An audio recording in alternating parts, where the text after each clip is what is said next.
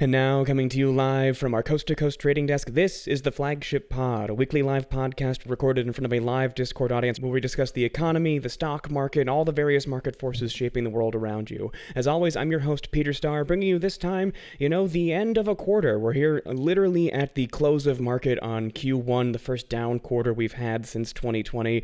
Um, obviously, you know, there's been a lot of factors here. There's been a lot of complications this quarter and also the last quarter a little bit as well. So I'm excited to unpack that with y'all as well. Uh, just a really wild time here in the market. Lots of like different things are kind of popping off, popping down. To help me unpack all of that, folks, obviously, I'm here with Justin Kramer, our CEO, co founder, and chief analyst. So, Justin, man, what's good? What's live? Uh, how's life over on the East Coast today? Good. Um, can't complain. Things are things are going well. Everything is uh, seems to be recovering potentially in some capacity from the markets to foreign politics. So you know, I really hope things are trending in the right direction here. Being you know positive while, while also being cautious. Exactly. Yeah. We're, we, there's a lot of you know solid positive indicators right now. Um, like a lot of little things that are going to probably add up to some more bigger holes moving forward. Obviously, I'm a little bit annoyed because yesterday I filled up a full tank of gas um, at about six dollars and seventeen cents here in California, and we woke up this morning and it's five ninety nine. Thanks to Joe Biden announcing that we are going to pull 180 million barrels of oil out of the U.S.'s strategic petroleum reserve, which is having a immediate effect on you know kind of tamping down oil prices and therefore gas prices across, at least here in California. Lord knows if uh, it's happening everywhere else, but it's really encouraging sign too, seeing that like uh, when we have to take action, we do take action on the commodity side here, and it's really exciting to see more spend going towards, um, you know, mining here in America too. Us thinking about okay, well we need to build more EVs, let's go find some nickel in them nar hills, fellas. So a lot of really exciting indicators as we sort of like begin to take action on the situation. Uh, Justin, when you when you look at this, when you, we look at oil prices going down, how does that go into like it's already you know affected gas prices in a way, and certain stocks have kind of popped off a little bit. But as we look at uh, gas, like oil prices and gas prices across the board, is this going to be short lived? Is it going to get priced in really quickly, or is this going to have lasting effects in terms of like uh, calming down energy stocks? Yeah, I mean, so energy stocks seem to definitely be in the, the later stage right now uh, of their overall cycle, and the reason we say that is is due to a few reasons. Obviously, the this the whole constraint uh, coming out of Russia is massively affecting just global economic prices for, for gas and oil. Um, they've had early talks. Obviously, they have a long way to go with the Ukraine, but things could be getting better there. Having said that, Russia's clearly shown they are relatively untrustworthy. So, uh, will be interesting to see, even if this ends tomorrow, how they'll actually start playing nicely, or if other countries will start playing nicely with them. I, we're definitely a little skeptical. Um, so that will affect gas prices in a in a negative direction in terms of getting more expensive. Um, inflationary talks should start, in theory, starting to come to a little bit of uh, of a peak here. We've been calling for it basically since last year that we thought halfway through the year they they would start peaking, and so we're in Q2 starting tomorrow. It should hopefully start approaching soon based on all the signs we've seen so far. So when you mix inflation, you mix the geo like political aspect, mix the supply chains. There's there's a lot of forces at play. You mix the stage at which we are in the market. Ultimately, the the long short of it is that we should be approaching a, a top relatively soon. Um, so, what does that mean for energy stocks? It definitely means the the run they've been on could be curtailed. Um, we should start looking at other alternative assets. Um, parts of financials, other parts of financials won't do as well in a rising rate environment. Uh, we should be looking at utilities. We should be looking at staples. Um, the next 12 months are, are going to be choppy. It doesn't mean you can't make money. It doesn't mean there aren't good opportunities. We just need to think about where the smart ones are. Investing in tech names like we've done over the last decade, we've clearly seen over the last three months that doesn't work.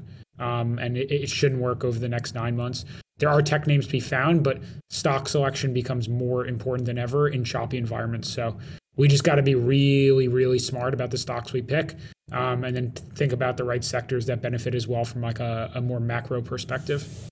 Exactly, and that's what you have to think about when you become more of a long-term investor, folks. Like this is this period is honestly the best thing that could have happened after 2020, given that a lot of people entered the stock market uh, right at, right in March 2020. Everyone got their stimmy checks and were like, okay, now's the time I'm going to become an investor, and everyone got used to just truly ludicrous returns, one of the fastest recoveries of all time in terms of like the stock market recreating value from March 2020 into about Q1, Q2 of 2021. And so what's really exciting is like getting this reality check and getting more of a sense of how you invest. Obviously, 2020 was the time to invest in all your high growth tech stocks as there was just so much money in the economy. Now you have to get more into your stock selection phase, and next year we're going to be talking about a completely different way you're, you're strategizing. And so no matter what, you're initiating long-term positions that will, you know, pay off in five to 10 years, and it's really cool that you're adjusting your spend audience as you go through. So what I'm really excited for is to find those moments of efficiency and find those sectors that are going to perform very well, or finding interse- intersector opportunities. I've got a couple of videos coming out about that where certain sectors are going to perform badly, but certain peers within those sectors may do very well, and because of that, their stock price may rise because the market market sentiment sometimes is very comparative intersection uh,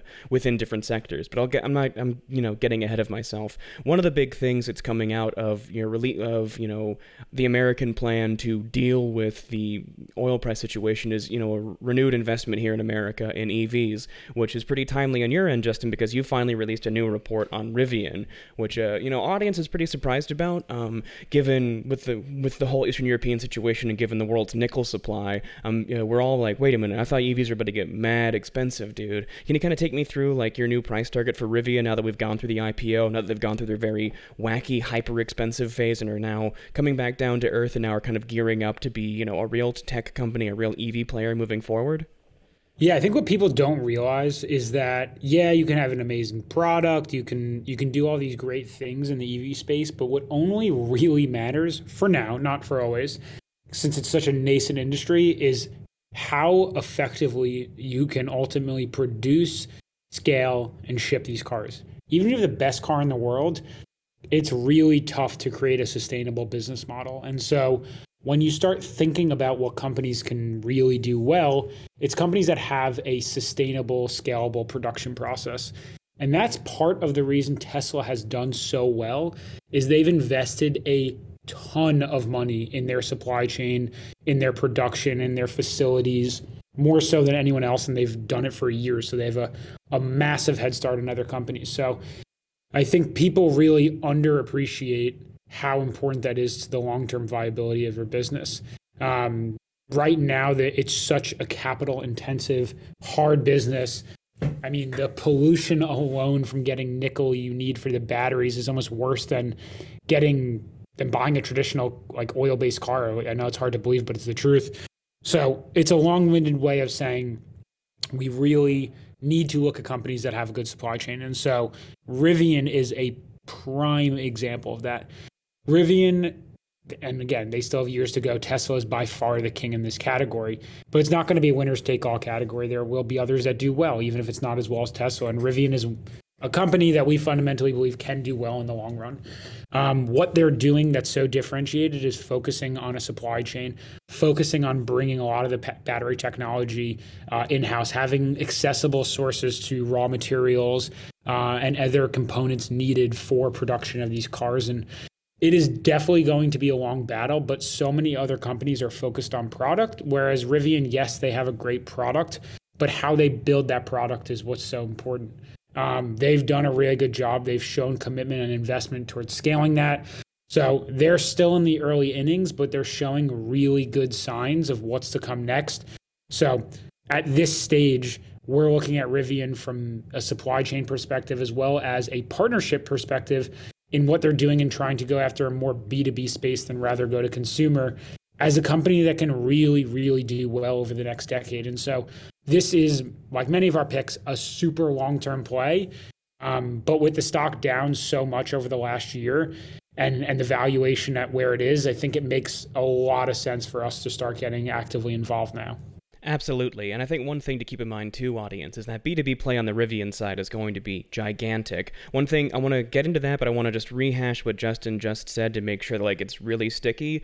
One of the main things we have to keep in mind is, as, like, right now, Tesla Tesla's in a little bit of an interesting situation because their Shanghai plant is shutting down because of lockdowns in China. Like product production and supply chains are going to have these kind of weird little disruptions moving forward as COVID becomes less of you know this thing where we're just like locked in our houses for uh, however long, and into more an endemic phase where like it kind of ebbs and flows, and people like if if this continues, then you'll expect you know once once a year, maybe twice a year, lockdowns like this hitting China or hitting other areas where you know you have like these global supply chains which can be a little bit strained, and so the market sentiment is going to shift towards simplification. And that's something that makes Rivian really, really attractive because they focused on supply chain, and the actual supply chain for building an electric vehicle is so much simpler than the supply chain for saying for say um, building like the traditional uh, internal combustion engine vehicle. Now that's not necessarily the same thing as cheap. Obviously, nickel,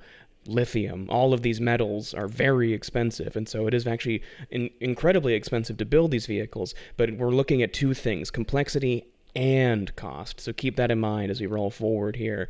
Um, it's, it's one of those things where we just kind of have to uh, be mindful of the different layers of market sentiment that could be driving these prices up or down. And then as we look at Rivian, the other company we want to watch in this space too. This is kind of a this is kind of a complete pivot from what I just said. Is Chrysler and Chrysler's new parent company? As one of the big things driving Rivian's value is their commitment to build delivery vehicles for Amazon. That's where Amazon's big investment came in.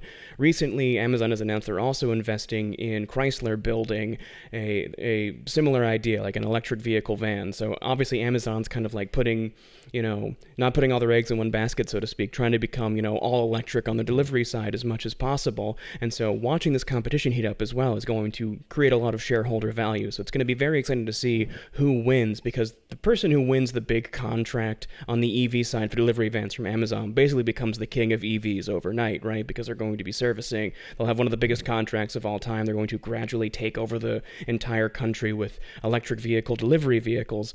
Um, but, ju- but to reiterate your point, Justin, it's really all important also to keep in mind that even though um, electric vehicles don't emit emissions themselves, just getting the nickel out of the ground takes a lot of carbon. And not only that, but if you are, you know, powering your electric vehicle from your grid and you're attached to the power grid, you're probably powered by natural gas or a coal-fired plant, so you are adding just as much pollution so it, we're not even looking at this from the like, oh, it's better for the environment. As we get into more renewable energy, as we make that maneuver, if as, as America thinks of building more nuclear, building more solar, making more efficient power grids that use renewable energy, that becomes an, a value add as well. But right now, the chief value add is uh, how simple it is to build these vehicles compared to the immense sort of lumbering supply chains you see on traditional vehicle sides. So keep that in mind as you sort of examine these spaces and as you sort of like question uh, Justin's not aggressive but pretty middle of the road price target for Rivian.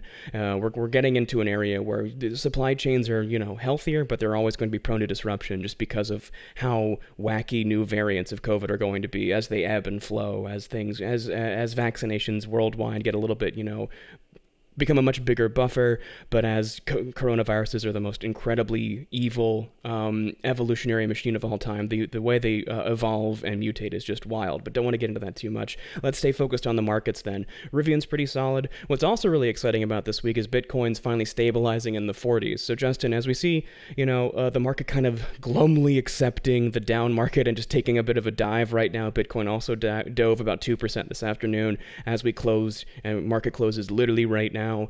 Um, as you as you think about crypto in this space as well, like is there anything else you're seeing in terms of the crypto market sort of following the Nasdaq? Is that still more of the case? Are we just kind of like you know staying low and slow? Or are we finally starting to exit the crypto bear market? Like as you sort of like an, examine the things you're seeing both in the Bitcoin and altcoin space, our audience is really curious. Like, is this a full-on bear market in crypto, or are we just following kind of the blip with the rest of the markets? We're we're releasing a piece very shortly after the we wrap up this call on kind of our, our outlook on crypto over the next 12 to 24 months. And so the number one thing that we're seeing right now is a surge or the start of a surge of institutional capital in a way we've never seen before. Um, if you look back last year at kind of our our thesis on Bitcoin, outside of any like actual adoption from a, a usability perspective, the actual price scale adoption would come when institutions come in. We've been saying it for years, and right now we're seeing kind of the first real stages of massive institutions coming to the table.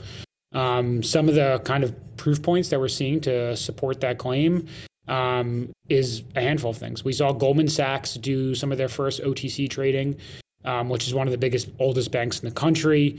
We saw Bridgewater, which is the largest hedge fund in the world, getting invested into crypto. We saw BlackRock, which is the largest asset manager in the world, start getting involved into crypto. We saw hedge fund, uh, sorry, not not hedge funds, but sovereign wealth funds, pension fund, endowment funds starting to get in. Um, and granted, they're not doing a lot yet, but institutional capital is coming in a way that will never that has never come before and will never come going forward. Um, institutional capital has money like retail markets just just don't have, and so when you know fifty trillion dollars get poured into into new markets, it affects prices, especially with something that's like pretty illiquid in the sense of how much uh, market cap there is out there. That really starts moving the needle really quickly. Um, and so institutional capital has grown from market share to 99% of trades over the last year. Um, so while we're not there yet from a pure dollars perspective on what will be, this is the first sign that these large institutions are starting to get more comfortable and will come to the table. And so over the next few years, as they start injecting in real capital, this could be like the the kind of point of no return that we see real money start moving in and that will really move the needle for crypto prices. So over the next 12 to 12, 24 months, extremely bullish. Um, having said that, it does track the market. So I think there's going to be a lot of volatility. It's up right now. It'll be down, you know, the next day, up the next day. So it's, I caution people to try to actively trade it but these large swings of volatility open up good opportunities if you're looking from it from a multi-year perspective. So, long story short, um, this is a, an awesome sign, and we're really looking forward to kind of what's next over the next few years. And to add a little color to that audience, I, am sure if you're in, involved in the crypto space, you heard about all the whales entering the market across 2020 and 2021. Um, but when you look at sort of the, the research that Justin's been doing, you'll begin to see that like that was just kind of the institutions dipping their toes. So what we're actually seeing is this trend accelerating a lot more. It's it's not necessarily they're entering now. A lot more is entering into the crypto space now that institutions have kind of dipped their toes both into Bitcoin, Ethereum, various altcoins. So it's really exciting is to see see that trend accelerate. And to give you kind of an example of like what happens when like the big institutions enter a space, let's look back to the moment that Tesla entered the S&P 500 and a bunch of institutional money swept in there along with a bunch of retail investment and Tesla went from what like uh, at the beginning of 2020 like $400 a share to now over a thousand. Like once once institutions get involved, uh, you're going to see like a lot of value created, so to speak, and a lot of like price pressure upwards. So it's really exciting to watch this trend,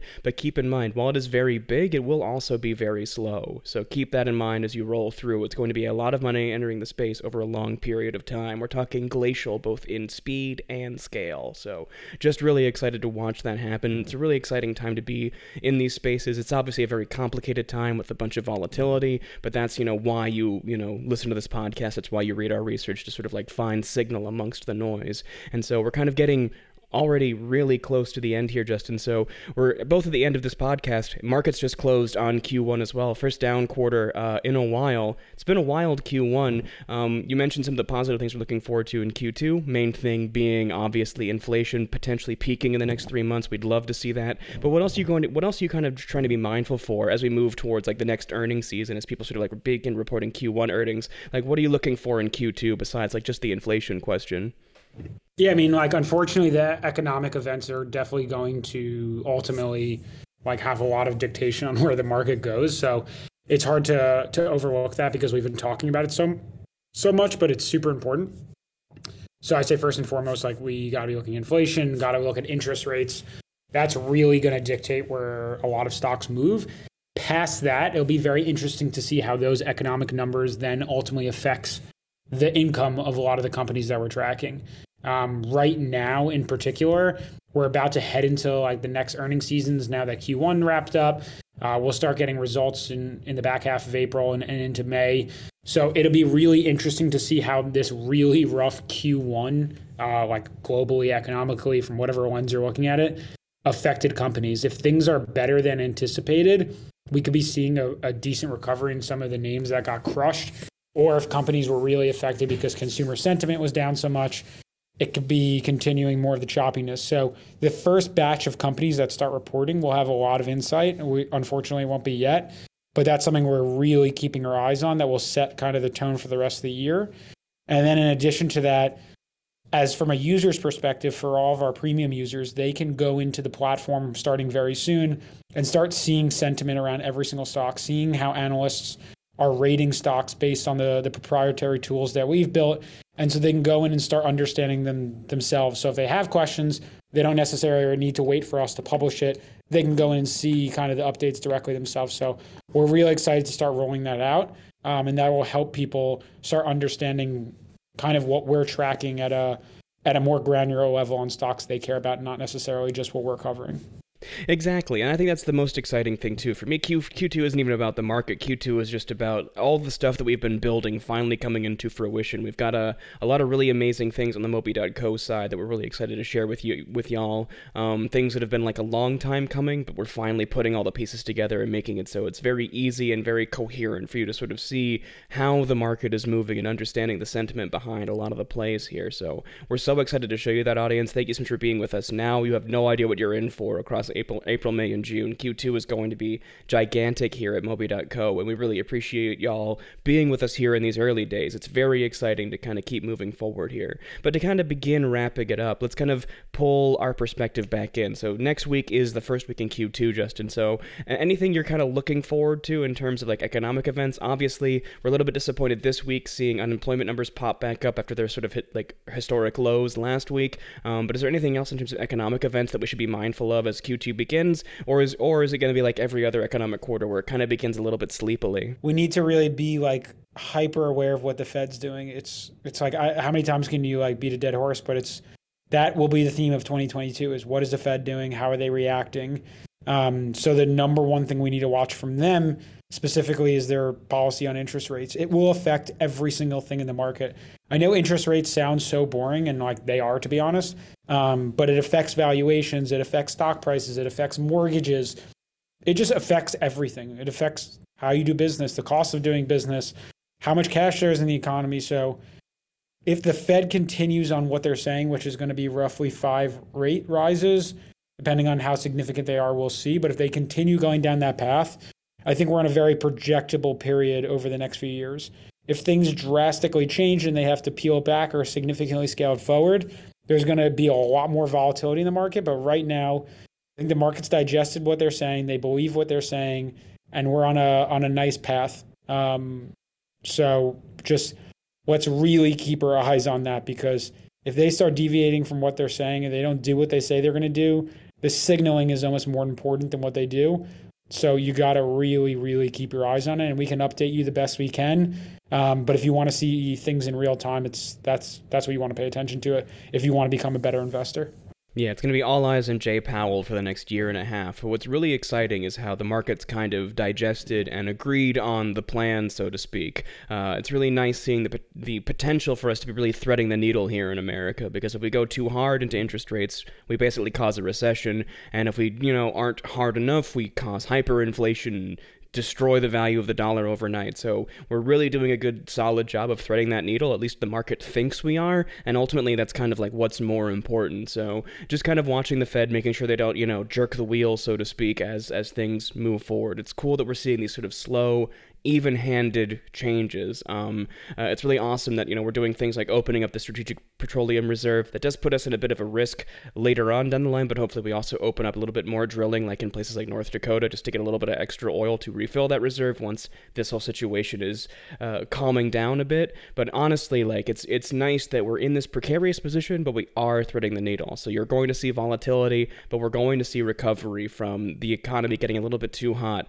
after this big hit we hit in, we got in 20. 2020. And that's honestly very exciting. So, yes, it is a down quarter, ladies and gentlemen, but it's one of those things where it's kind of a buy the dip scenario more than like, you know, raising the alarm, so to speak. There's other kinds of inflation to worry about, other inflationary pressures as supply chains maybe get a little bit messed up again from lockdowns in China, as uh, the uh, as 15% of the world's wheat supply getting locked up between Ukraine and Russia, uh, also kind of like getting taken off the table, but how various ways we can kind of alleviate that pressure. India may save the world this year with their strategic wheat reserve. Let's see. But a lot of different things are going to cause a lot of cool volatility. And so I'm very excited to keep watching that with you, audience. Justin Kramer, CEO, co-founder, and chief analyst here at Moby.co. I'm really excited to you know keep exploring that with you as well. We're right here at the very end. Any final thoughts from you, man? Before I go ahead and read the credits here, as always, I'm amazed we.